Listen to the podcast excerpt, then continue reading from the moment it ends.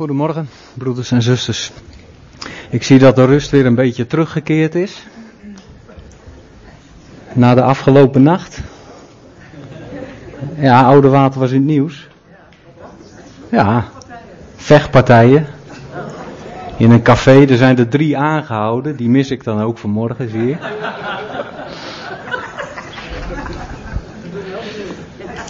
Ja, ze laten zich groeten, ja.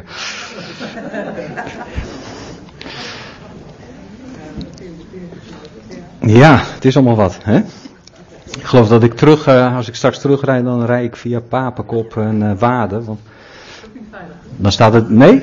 Oh. Anders kom ik, ik ben één keer in de optocht verzeild geraakt in uh, Montvoort. Dat duurde lang voordat ik thuis was toen. Oh, gaat hij niet door? Jammer. We willen vanmorgen met elkaar een gedeelte lezen uit de Hebreeënbrief. Hebreeën hoofdstuk 5. En daarvan de eerste tien versen.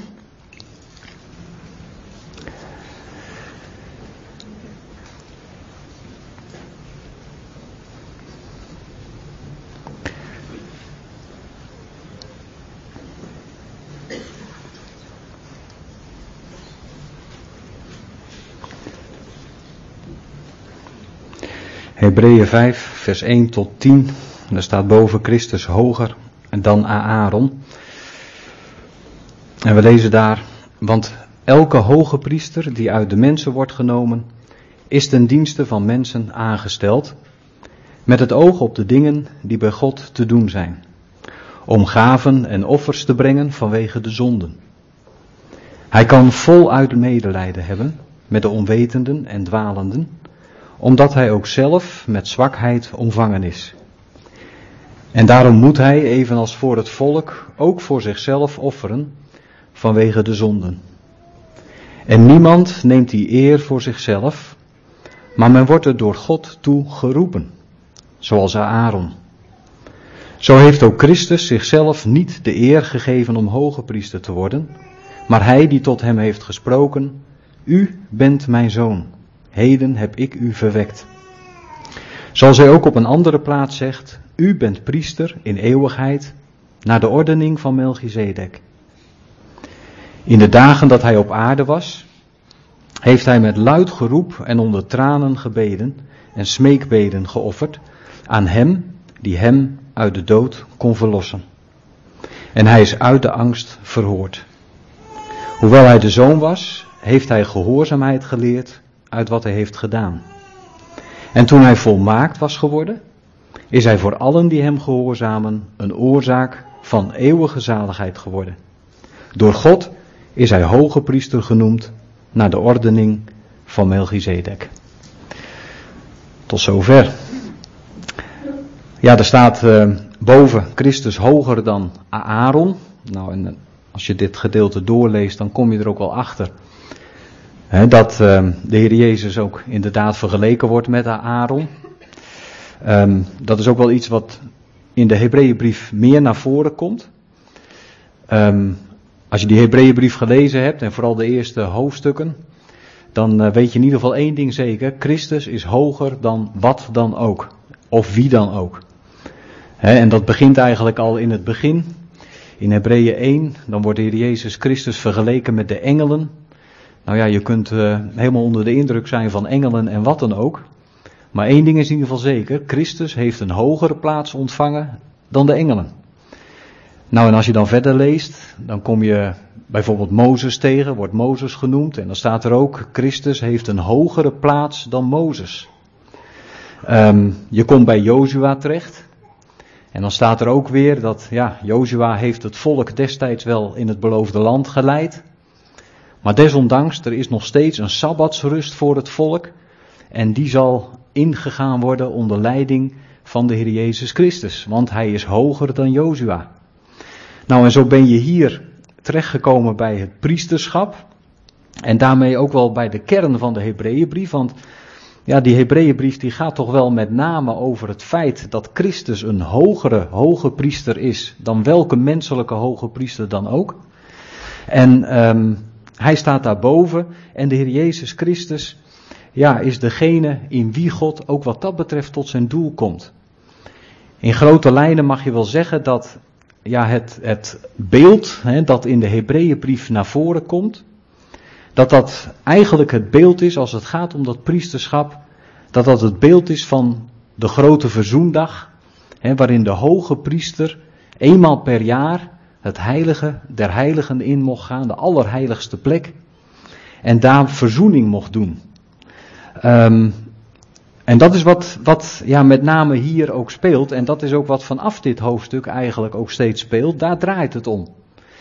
dat de Heer Jezus Christus een hogere hoge priester is. En dat hij ja, ook het heiligdom is ingegaan. Maar dan niet het aardse heiligdom, zoals dat toen de tijd nog uh, gebruikelijk was. Maar dat hij het hemelse heiligdom is ingegaan. En zo zien we de Heer Jezus Christus geschilderd. Als het ware, ja, als degene eh, in wie God werkelijk, wat dat betreft ook, tot zijn doel komt. Nou, dat eerste deel van dit hoofdstuk, dat hebben we gelezen, daar uh, wordt gesproken over de hoge priester. Hè, dat zie je ook in het eerste vers, die uit de mensen wordt genomen. En ja, je moet erop letten, hè, het staat hier ook allemaal in de tegenwoordige tijd, wat hier beschreven wordt. Dus je mag er ook van uitgaan, dat is voor ons niet zo vanzelfsprekend, maar toen de tijd wel, dat die priesterdienst en die tempeldienst nog steeds gaande was. dus um, er staat hier niet elke hoge priester die uit de mensen werd genomen, maar er staat gewoon wordt genomen. En die is ten dienste van mensen aangesteld. En uh, zo moet hij gaven en offers brengen vanwege de zonde. En dan staat er in vers 3, daarom moet hij, evenals voor het volk, ook voor zichzelf offeren vanwege de zonden. Um, en daar heb je natuurlijk een groot verschil. De hoge priester, de menselijke hoge priester, die ging dat heiligdom binnen op de grote verzoendag, de Yom Kippur, of eigenlijk Yom Kippurim. Het heeft in ieder geval te maken met de dag van de bedekkingen, uh, namelijk zijn eigen bedekking van zonden en de bedekking van zonden van het volk. Hij ging zo dat heiligdom in. En dan moest hij verzoening doen voor het volk. En dat was ja, op zich altijd een hele mooie uh, ja, gebeurtenis. Want dat volk zag die hoge priester die tempel binnengaan, het heiligdom binnengaan, het binnenste heiligdom. Ja, toen waren ze hem al helemaal uit het, uit het zicht uh, verloren. En, um, en daar deed hij verzoening. Maar goed, omdat het een menselijke hoge priester was, moest hij eerst voor zichzelf zonde uh, laten verzoenen. En daarna kon hij dat voor het volk doen. En dat volk stond maar in afwachting van, nou, wanneer komt hij eigenlijk weer terug? En op een zeker moment dan kwam hij terug, dan was de verzoening gedaan, dan kon hij dat ook zeggen. Eh, ik zou haast zeggen, jongens, jullie kunnen er weer een jaar tegenaan. Um, maar daar hadden ze minder dan een jaar voor nodig trouwens. En ja, dan was het volk blij. Dan was de verzoening was geopenbaard en het was helemaal in orde. Dus een wonderlijke gebeurtenis dat, die, die dag van de grote verzoening, of de grote verzoendag, ja, dat is ook een van de feesten die in het Oude Testament beschreven ziet, die de Heere God geeft aan zijn volk, of gaf aan zijn volk. Nou, en al die feesten, ja, die worden uiteindelijk stuk voor stuk vervuld in de Heer Jezus Christus. En als je dan denkt over dat feest van die grote verzoendag en dat beeld dat erin ligt, dan is dat ook eigenlijk wel iets heel aparts. Want als je dat ja, overzet op de Heer Jezus, dan moet je eigenlijk zeggen van de Heer Jezus die is de tempel, maar dan het hemelse binnengegaan. En dat volk heeft hem naar boven zien gaan. In ieder geval die twaalf die daar op de Olijfberg waren. En hij is nog steeds in dat heiligdom. Hij is nog steeds niet teruggekeerd. En in die zin, ja, is dat volk zo als het ware achtergelaten in afwachting. En dat wordt nog eenmaal, wordt dat ook ja, in vervulling gebracht, dat hij weer terugkeert. En dat ook daadwerkelijk de verzoening die hij tot stand gebracht heeft, dat hij die kan ja, delen met zijn volk. En dus ergens um, zit je nog midden in de vervulling van, van ja, dat beeld van de grote verzoendag. De priester is wel weggegaan, maar de priester is nog niet teruggekeerd.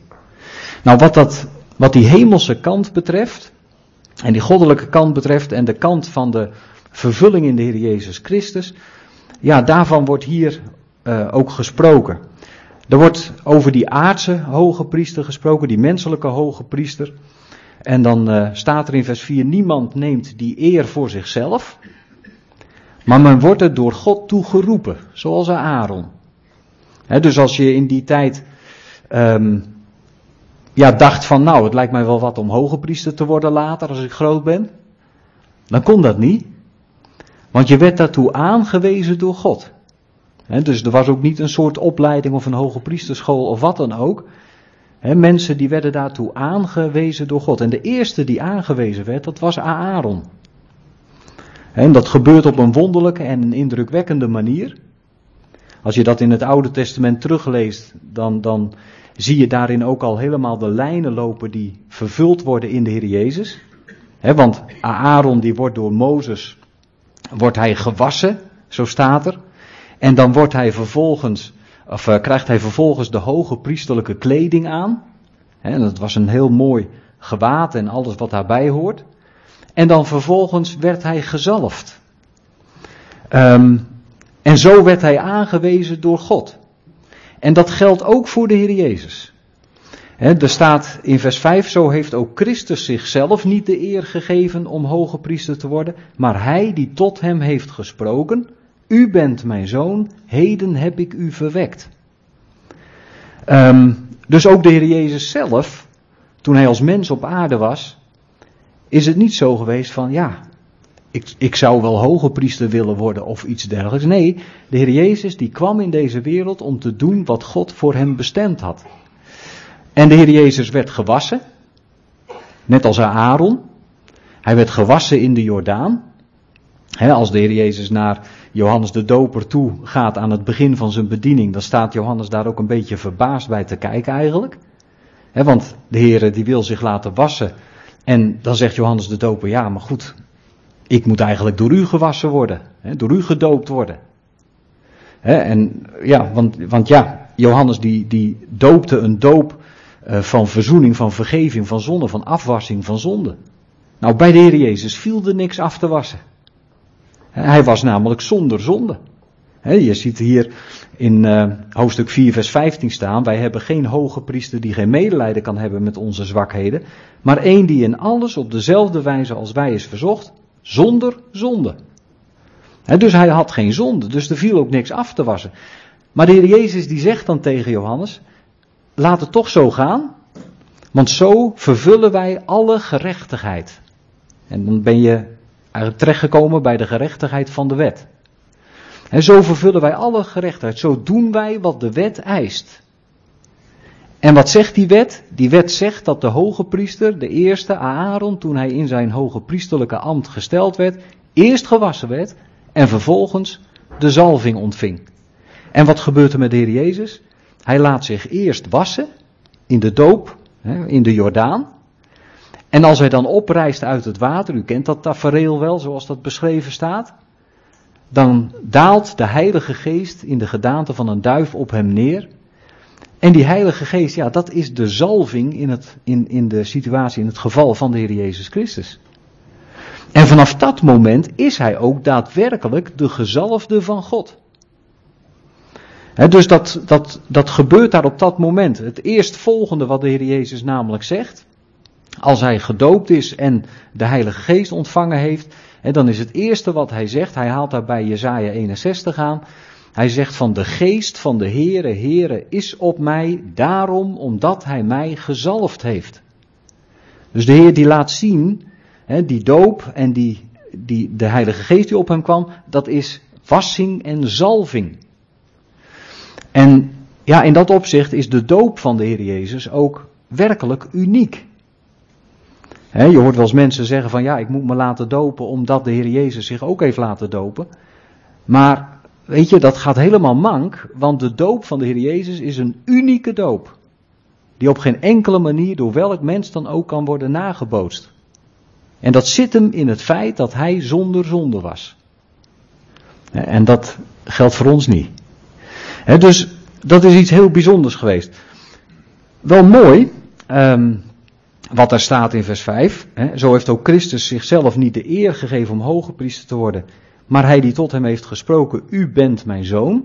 En dan staat er ook bij, heden heb ik u verwekt. Um, laten we heel eventjes naar het Oude Testament gaan, naar die woorden die hier aangehaald worden. Die vind je in Psalm 2. En Psalm 2, dat is goed om te weten, dat is een psalm van David. Nou staat dat er niet boven. Hè, van tijd tot tijd staat dat namelijk boven de psalmen. Hè, wie uh, wie zo'n psalm geschreven heeft. Nou, bij Psalm 2 is dat niet het geval. Maar in het Nieuwe Testament, daar wordt gezegd dat Psalm 2 geschreven is door David. Dus vandaar dat ik dat ook maar zo zeg. En dat begint als volgt in vers 1. Waarom woeden de heidenvolken? En bedenken de volken wat zonder inhoud is. De koningen van de aarde stellen zich op en de vorsten spannen samen tegen de Here en tegen zijn gezalfde. Hier staat echt het woord Messias, tegen zijn Messias. En wat zeggen ze? Laten wij hun banden verscheuren en hun touwen van ons werpen. Als je dit zo leest, zeker dat derde vers, dan weet je ook meteen dat je hier te maken hebt met de werkelijke tegenstander van God. Want de werkelijke tegenstander van God, die doet er alles aan om de orde uh, die God gegeven heeft te verbreken. Om wanorde te scheppen, om alles, en dat komt ook overeen met zijn naam, duivel, om alles door elkaar te gooien. En je ziet dat in die gezindheid deze mensen tegen de Heer en zijn gezalfde samenspannen. Nou, dan gaat dat verder. Dan staat er in vers 4, die in de hemel woont zal lachen, de Heer zal hem bespotten. Dan zal hij tot hen spreken in zijn toren, in zijn brandende toren hun schrik aanjagen.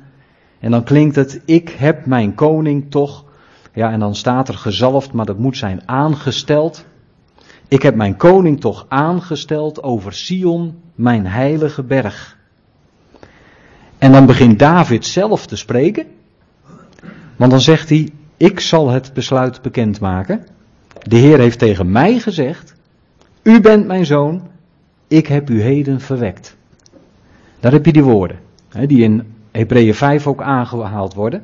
De Heere heeft tot mij, David, gezegd, u bent mijn zoon, ik heb u heden verwekt. Het staat in onze Bijbelvertaling natuurlijk allemaal uh, afgedrukt met hoofdletters.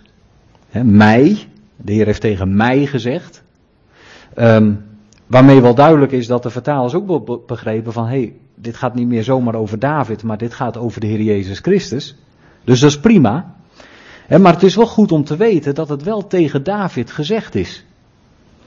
Want weet je wat er gebeurde toen de Heer Jezus gedoopt werd?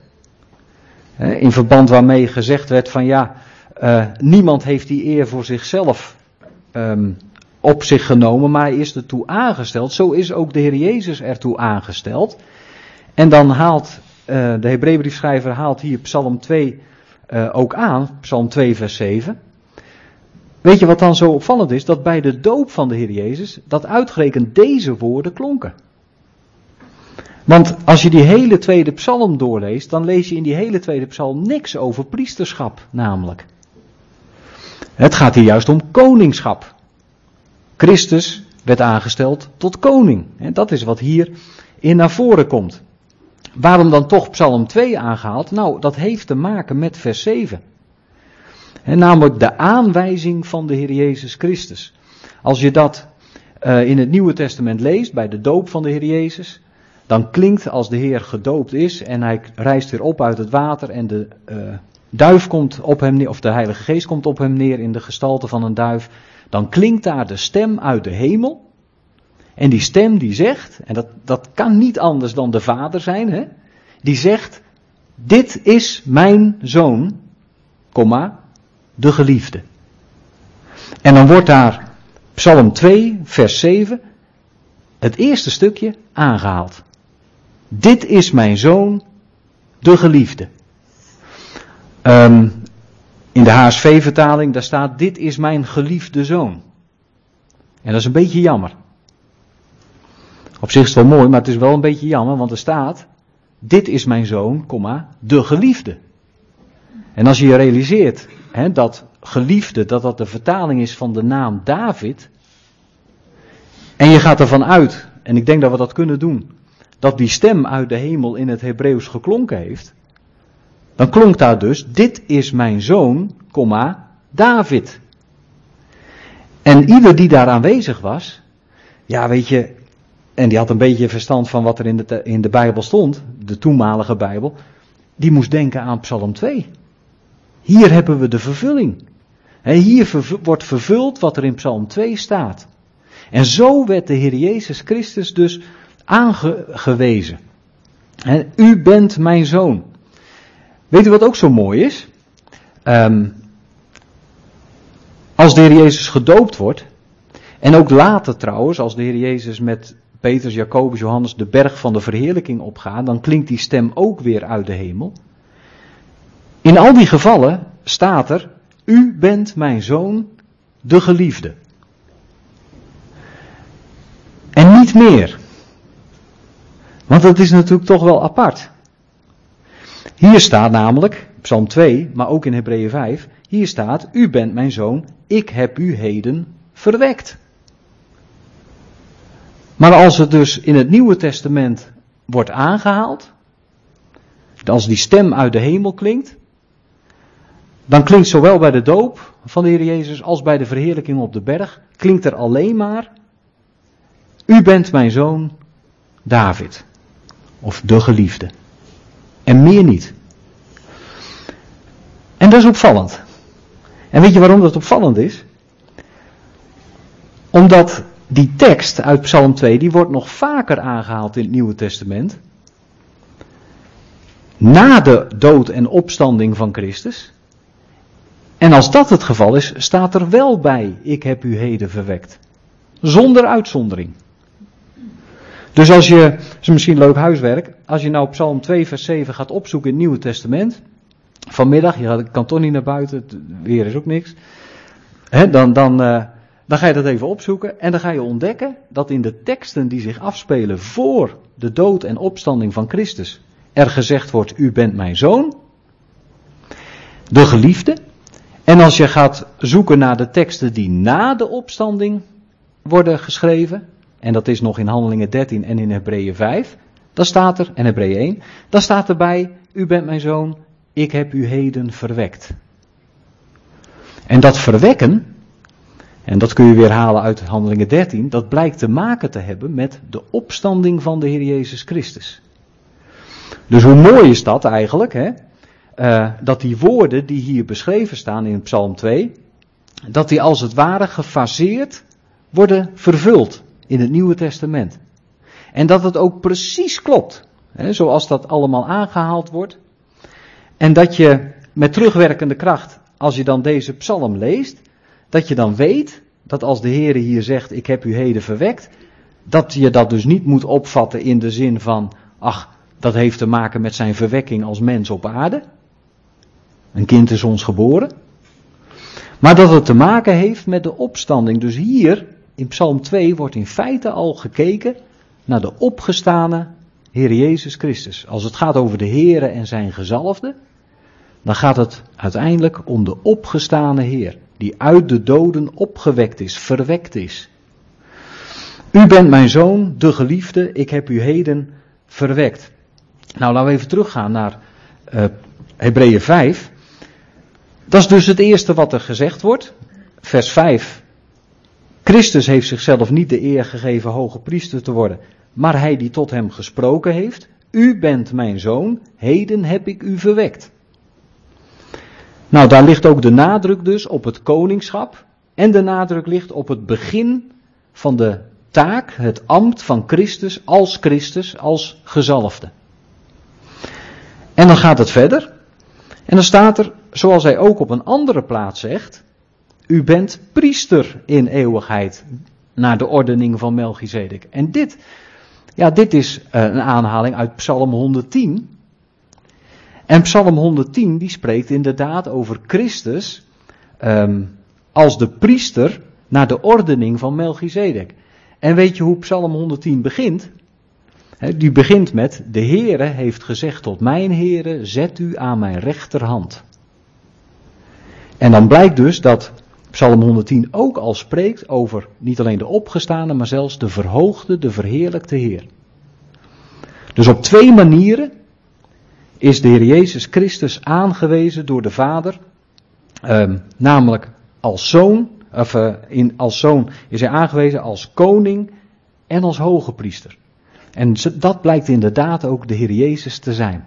Hij is de koning-priester door God aangesteld. En zo mooi zoals Zacharia daarover schrijft, hè, dat hij zegt hè, dat uh, de Heere, die wordt daar dan genoemd de spruit, die is koning en priester in één. dus je ziet daar één persoon op de troon en hij is zowel koning als priester. En dan staat er zo mooi bij, en er zal heilzaam overleg tussen hen beiden zijn. Wonderlijk. Maar die beide ambten, voor beide moest je gewassen en gezalfd worden. Die beide ambten die komen uh, samen in de Heer Jezus Christus. Dus als we het hebben over Christus, ja, dan heb je het wel over uh, dat hele speciale ambt, namelijk dat hij gezalfd is om Gods wil te volbrengen. Dus koning en priester, dat is wat in vers 5 en in vers 6 in feite benadrukt wordt. En dan komt vers 7. Um, ehm, ik lees dit eventjes, maar dan in de, in de weergave van ook wat er in het voetnootje bij staat. Want dan staat er, in de dagen van zijn vlees heeft hij met luid geroep en onder tranen gebeden en smeekbeden geofferd aan hem die hem uit de dood kon verlossen en hij is uit de angst verhoord. En hoewel hij de zoon was, heeft hij gehoorzaamheid geleerd uit wat hij heeft geleden. Um, ja, dat zevende vers, hè, dat is een vers dat ons bepaalt bij het lijden. Eigenlijk hebben we nu in vers 5 en 6 hebben we het vooral gehad over de opgestane en de verheerlijkte Heer. En dan wordt er in vers 7 even teruggekeken naar de dagen in het vlees. Nou, dan heb je het over de tijd dat de Heer Jezus als mens op aarde was. En dan staat daar zo, hij heeft met luid geroep en onder tranen, gebeden en smeekbeden geofferd aan hem die hem uit de dood kon verlossen. En dan eindigt dat met hij is uit de angst verhoord. In de oude statenvertaling staat hier hij is uit of door vrezen verhoord. Ik denk dat angst in dit uh, geval ook wel goed is. Um, waar gaat dit over? Als je dit zo leest, hè, dat zevende vers. Hè, over welke fase gaat dat nou eigenlijk? Als je dat leest. Um, hebben we hier nou te maken met het moment dat de Heer Jezus aan het kruishout hing? Want dat zou je misschien zomaar kunnen denken. En, en ergens ligt het natuurlijk ook wel een beetje voor de hand. Gaat het daar eigenlijk over? Of gaat het over een eerder moment? Namelijk het moment van de strijd in de hof van Gethsemane. want daar heeft hij inderdaad onder luid geroep en onder tranen, gebeden en smeekbeden geofferd aan hem die hem uit de dood kon verlossen. Um, dat zevende vers, dat vinden we uitgebreid beschreven in de evangeliën. En ik wil toch eventjes een van die evangeliën met u opzoeken, namelijk het Lucas-evangelie. Want Lucas die beschrijft dat toch wel op een, uh, ja, een hele ingrijpende manier en indrukwekkende manier, ook voor ons. In Lucas 22 kun je dat vinden.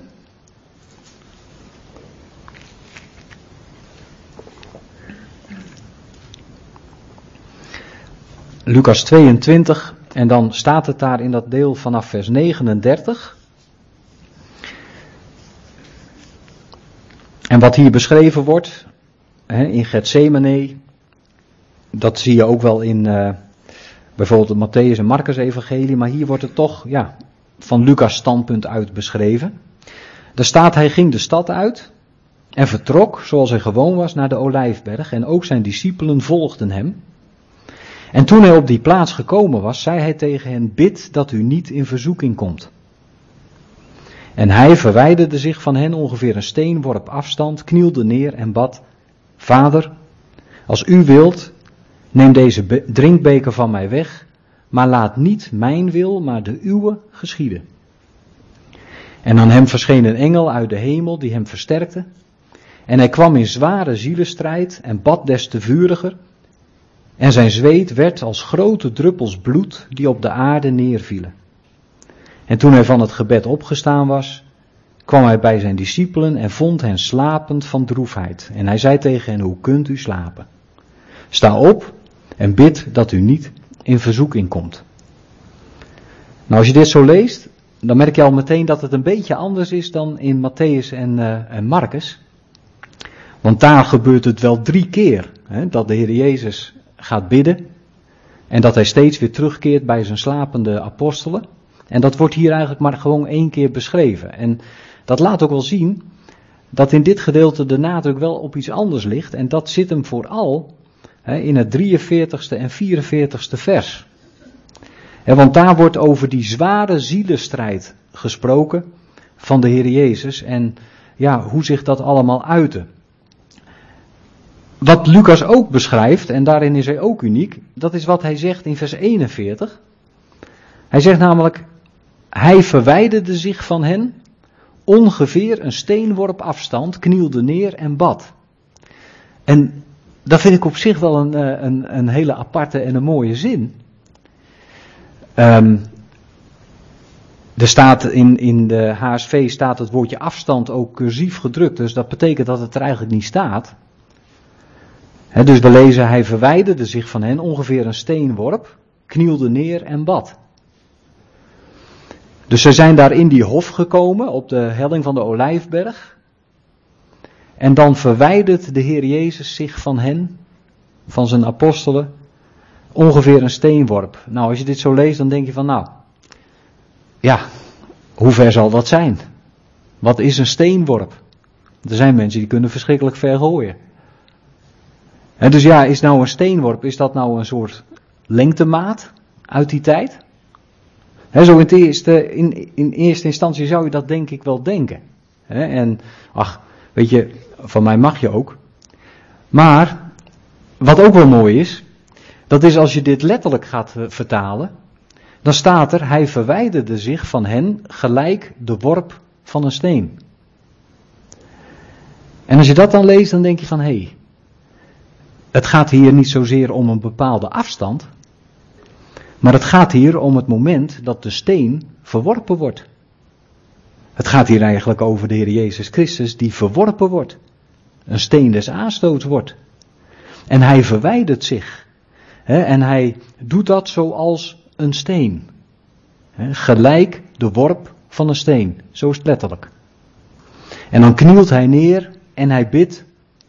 Vader, als u wilt, Neem deze drinkbeker van mij weg, maar laat niet mijn wil, maar de uwe geschieden.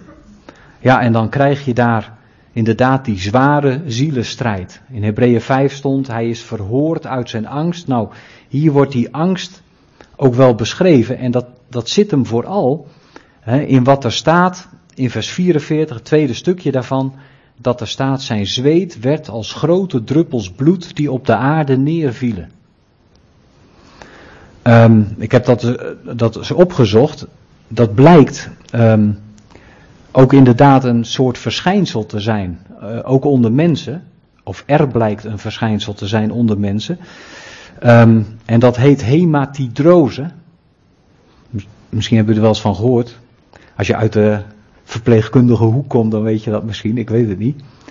Maar hematidrose, en dat betekent dat mensen in plaats van zweet uh, druppels, dat ze bloed gaan zweten. En dat wordt ook helemaal beschreven. En, um, en dat, zijn, dat is een verschijnsel dat gebeurt alleen als mensen in ongelooflijk grote angst zijn. Dan kan dat gebeuren. Um, nou, hier wordt gesproken over bloed. En uh, hier wordt gesproken over zweet. En bloed en zweet, die twee woorden, die zitten in het woord hematidrose. Uh, zijn zweet staat hier werd als grote druppels bloed die op de aarde neervielen. Het is in ieder geval hier een beschrijving van zijn ja, ongelooflijke angst. dus die hoge priester, die wij inmiddels kennen als de opgestane en de verheerlijkte Heer, in zijn positie aan de rechterzijde bovenal wat is, die was in de dagen van zijn vlees in zo'n grote nood, dat hij die strijd die hij voerde, dat dat een strijd was waarin hij als steen verworpen werd, dat dat een strijd was waar zelfs zijn bloed als groot, of zijn zweet als grote druppels bloed op de aarde neervielen. En dan zegt Hebreeën 5, zegt, en hij werd uit zijn angst verhoord. En dat is ook precies wat er gebeurd is. Want weet je, als je vanaf dit moment verder gaat lezen, dan zul je nergens ontdekken dat de Heer Jezus bang is. Tot en met de, uh, de kruisiging aan toe. Het was net alsof hij volledig ja, verlost was van zijn angst. Hij is verhoord uit zijn angst. Zo staat er. Hij is niet uh, verhoord vanuit de situatie. De vader die heeft hem uiteindelijk wel laten ondergaan wat hij moest ondergaan. Maar hij is verhoord uit zijn angst. En hij kon vanaf dat moment zonder angst verder. Even later wordt er geschreven over de gevangenneming van de Heer Jezus. De Heer was niet bang. Toen Judas daar op hem afkwam met allerlei gasten en, en, en uh, uh, soldaten van de hoge priester. Nog weer een stukje verder, dan is de Heer Jezus bij de aardse hoge priester in huis, in zijn hof. Dan wordt hij bespot. Dan wordt hij ook verlogend door Petrus. Maar in alles zie je geen angst. En als de Heer Jezus later samen met Bar Abbas en Pilatus voor het volk staat, je merkt nergens iets van angst. Uh, er is ook geen, geen paniek dat de Heer Jezus zich wilde rechtvaardigen of wat dan ook. Nee, hij had geen angst, hij deed wat er gebeuren moest. En dat ging zo voort tot aan het kruis op Golgotha. En laten we even terugkeren naar uh, Hebreeën 5. Want na dat zevende vers, hè, waar wordt gesproken over ja, dat hij onder luid geroep en onder tranen gebeden en smeekbeden offerde aan hem die hem uit de dood kon verlossen en hij is uit de angst verhoord, dan staat er in vers 8, hoewel hij de zoon was, heeft hij gehoorzaamheid geleerd uit wat hij heeft geleden. En dat vers, dat achtste vers, dat is eigenlijk het vers dat slaat op de kruisiging. er staat, hoewel hij de zoon was, heeft hij gehoorzaamheid geleerd. Er staat hierbij tussengevoegd, heeft hij toch gehoorzaamheid geleerd. Maar ja, gewoon, hij heeft gehoorzaamheid geleerd. Dat is wat er staat. Uit wat hij heeft geleden. Dit moet je niet opvatten zo in de zin van dat de Heer Jezus voor die tijd een ongehoorzaam mens was. En dat hij gehoorzaamheid geleerd heeft. Want zo zou je dat een beetje kunnen begrijpen. Maar dat gehoorzaamheid leren, dat leren, dat, hier, dat woord dat hier staat, dat betekent leren door te ervaren, door ondervinding. Dus dat wat hij als zoon moest volbrengen, dat heeft hij ondervonden in zijn kruisdood, in wat hij heeft geleden. En hij is in gehoorzaamheid gegaan. En dat lezen we ook op meerdere plaatsen. Paulus schrijft in Filippenzen 2 over de Heer dat hij de gestalte van een dienstknecht aangenomen heeft. Dat hij vernederd is uh, en in zijn, in, de, in zijn uiterlijk als mens bevonden. Is hij gehoorzaam geworden? Ja, zegt Paulus, gehoorzaam tot de dood. Ja, de kruisdood. En zo is hij gegaan. En daar aan het kruis, ja, daar is het verlossingswerk daadwerkelijk tot stand gebracht. Daar komt die hoge priester weer, die zijn eigen leven gegeven heeft. Hij hoefde niet, zeg maar, een leven uh, uh, te offeren in plaats van, van zijn eigen zonde of ten behoeve van zijn eigen zonde. Nee, hij was daar aan het kruishout en daar stierf hij en hij stierf ook precies op het moment dat hij wilde. Hè? Um, dat, dat, ja, weet je, dat, dat raakt mij op zich ook altijd weer. Hè? Als, je, als je denkt aan de kruisiging van de Heer Jezus. Als, als je zeg maar even aan de gemiddelde gelovige, voor zover die bestaat, zou vragen van waardoor is de Heer Jezus gestorven? Dan zouden we zeggen, door de kruisiging. Alleen dat kun je helemaal niet in de Bijbel lezen. Ja, je leest al dat hij gekruisigd is, maar niet dat hij daardoor gestorven is. Ik kan het u nog sterker vertellen. Toen Heer Jezus gekruisigd was en hij eenmaal gestorven was, toen vroeg Jozef van Arimathea aan, Pilatus van uh, mag ik het lichaam om het te begraven? En toen was Pilatus, die was verbaasd dat hij al gestorven was. Dat is apart. Dat had bij wijze van spreken helemaal nog niet gemoeten, want die kruisdood, dat is een marteldood, die het liefst zo lang mogelijk moest duren. Maar de Heer Jezus was al na zes uur gestorven, na het moment dat hij gekruisigd was. En wat zegt de Heer Jezus daar zelf over, voordat hij al, uh, voordat hij het lijden onderging? Hij zei al van ja, ik heb macht om mijn leven af te leggen en ik heb macht om het weer op te nemen. Dus als het al zo is dat hij stierf, dan stierf hij omdat hij zijn leven aflegde. Want hij had alles in de hand. En niet de mens. En aan het einde van die zes uren aan het kruis zegt hij ook tegen de vader: Vader, in uw handen beveel ik mijn geest. En toen stierf hij. En het was dus niet omdat hij uh, het was dus niet het gevolg van de kruisiging dat hij stierf, maar het was het gevolg van het feit dat hij zelf zijn leven aflegde. Toen hij wist dat het volbracht was, dat het klaar was, toen heeft hij zijn leven afgelegd. En zo is die verlossing tot stand gekomen. En dan staat hier, um, vers 8 dus, hoewel hij de zoon was, heeft hij toch gehoorzaamheid, of heeft hij gehoorzaamheid geleerd uit wat hij heeft geleden. En toen hij volmaakt was geworden, is hij voor allen die hem gehoorzamen een oorzaak van eeuwige zaligheid geworden. Dat volmaakte, ik denk dat ons dat het eerste bepaalt bij de positie die de Heer Jezus in de hemel heeft. Um, en ik denk ook zeker dat dat, uh, ja, ik denk eerlijk gezegd wel dat het hier bedoeld wordt. Maar het is wel opvallend, dat wil ik u toch meegeven, dat het woord volmaakt, dat dat direct verbonden is aan het woord volbracht dus als hier staat toen hij volmaakt was geworden, zou je ook kunnen zeggen toen hij vol, vol, uh, volbracht had. Toen hij uh, het afgerond had. Dus je zou nog kunnen zeggen hier, die mogelijkheid is er, dat dit ook te maken kan hebben met het moment dat hij riep, het is volbracht. nou ja, die volmaaktheid, dan denken wij toch meer aan, aan de positie van de Heer in de hemel en zo staat er, zo is hij voor allen die hem gehoorzamen een oorzaak van eeuwige zaligheid geworden. Alles wat hier gebeurt en alles wat hier beschreven is, hè, dat uh, staat allemaal in het licht van Gods handelen met zijn volk Israël. Het is niet voor niks de Hebreeënbrief. Er staat hier ook meerdere keren in deze brief dat de Heer Jezus een hoge priester was voor zijn volk, voor het volk.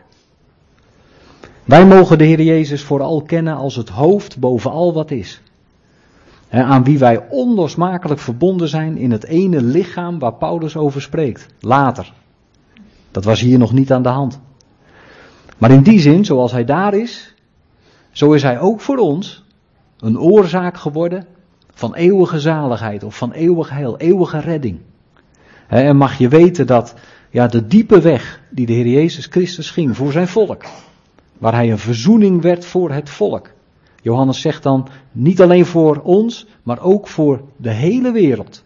En dan komen wij pas kijken namelijk. Dat we weten mogen ja, dat de verzoening die hij tot stand gebracht heeft, dat het een verzoening is geweest ja, die het gevolg was van de meest diepe weg die je maar kunt voorstellen, die een mens moest gaan. En zeker die de Heer Jezus Christus moest gaan. als de zondeloze, werd hij tot zonde gemaakt en is hij gestorven. En hij heeft het allemaal ondergaan en het is allemaal gebeurd precies op de tijd die hij wilde. En waarop hij het wilde. En zo is het verlossingswerk tot stand gebracht door die priester, die hoge priester, die een hogere hoge priester was en is dan Aaron. Hij is namelijk een hoge priester naar de ordening van Melchizedek. En Melchizedek, dat betekent de koning van de gerechtigheid. Nou, en dat is wat Christus tot stand heeft gebracht. Gerechtigheid zoals God, zo, zoals datgene wat God onder gerechtigheid verstaat. En daar mogen wij in delen. Uit genade. Amen. We gaan met elkaar danken.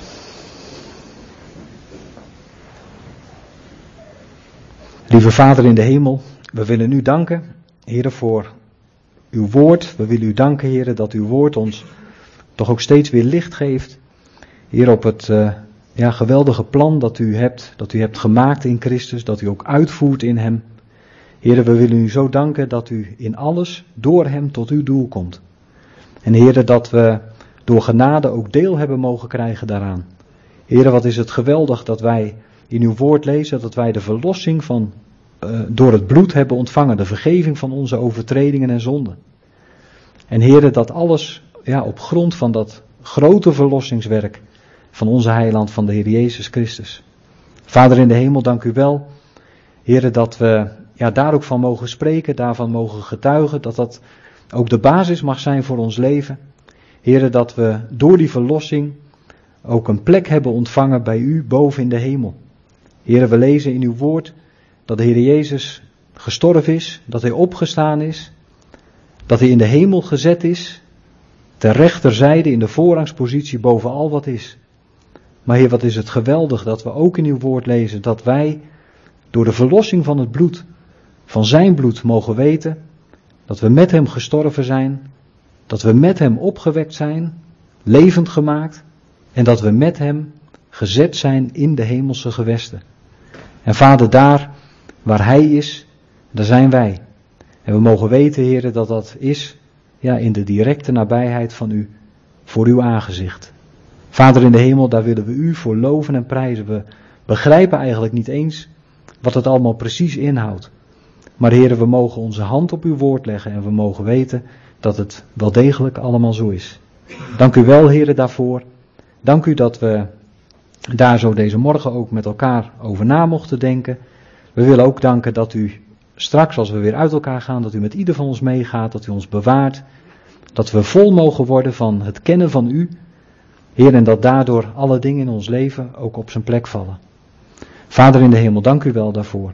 Dat we het zo in alles van u verwachten mogen. En we doen dat, heren, niet uit verdiensten, maar wel vanuit de rijkdom van uw genade. Amen. Amen.